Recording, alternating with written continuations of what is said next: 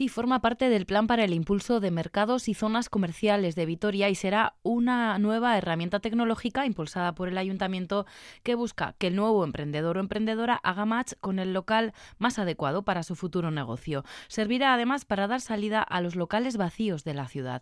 Nos lo adelanta la concejala de comercio Mariana Anclares. Lo que primero que vamos a dar solución es el problema de ubicación. Por ejemplo, pues mi emprendimiento es una tienda de zapatos. Pues nosotros te vamos a decir, o esta herramienta te va a decir cuál es el lugar adecuado. Pues tú habías pensado una zona de Vitoria y esta herramienta te va a decir, no, perdona, en base a distintos datos que tenemos, pues tú habías pensado en una zona de, Vitoria, igual es toda la contraria.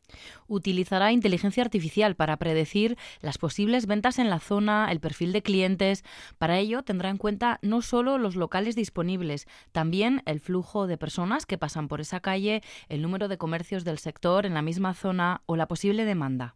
Ir muy integrado con inteligencia artificial a través de ella vamos a determinar cuál es el mercado potencial de, del área de influencia, predecir qué clientes van a ir, qué ventas hay en ese lugar, ¿no? en, en ese punto concreto. Para preparar esta nueva herramienta que se pondrá en marcha antes de junio, el Ayuntamiento Gasteiztarra ha comenzado ya a elaborar un censo de locales vacíos.